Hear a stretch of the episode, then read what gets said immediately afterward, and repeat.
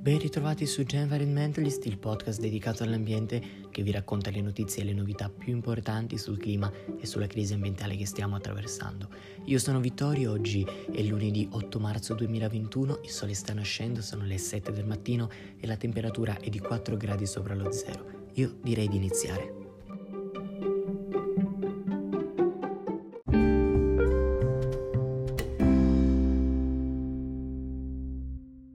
The Environmentalist.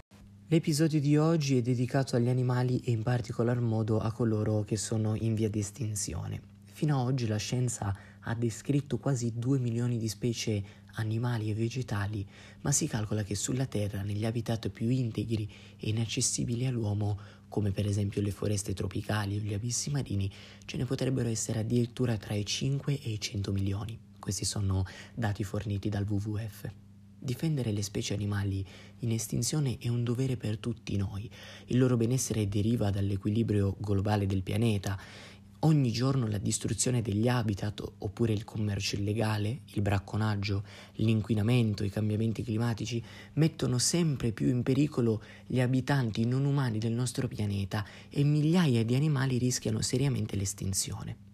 Ed è proprio l'International Union for Conservation of Nature che ogni anno diffonde la lista rossa degli animali a rischio estinzione ed è proprio in questa lista che troviamo l'elenco di tutti gli animali a rischio estinzione. Dall'anno della sua nascita il WWF si batte per difendere le specie animali in via di estinzione e il panda, simbolo da sempre del WWF, fu scelto da Peter Scott, uno dei fondatori, in onore del panda ospite dello zoo di Londra, con una convinzione. Non si salvano le specie animali se non attraverso la tutela e la conservazione degli habitat naturali dove essi vivono.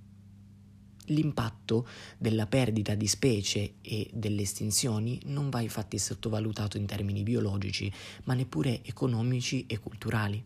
Animali come la tartaruga marina, l'elefante, il gorilla oppure la tigre rappresentano un importante valore ecologico, simbolico e spesso spirituale e culturale per le nazioni, ma molte, molte altre rappresentano soprattutto per le popolazioni del posto di tutto il mondo anche una fonte di reddito e soprattutto di cibo.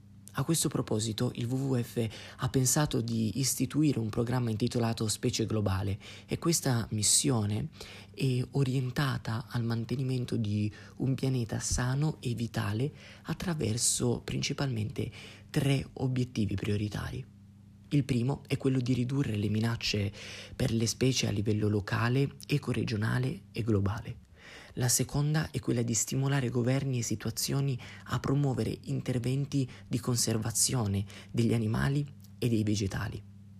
Infine, il terzo obiettivo prioritario è quello di incoraggiare le comunità locali a preservare le specie del proprio territorio. Solo così, seguendo queste linee guida, potremo contribuire a combattere l'estinzione di preziosi esseri viventi.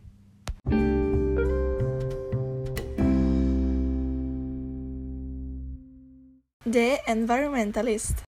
E anche oggi termina l'episodio di The Environmentalist, io vi do appuntamento alla prossima settimana. Ciao!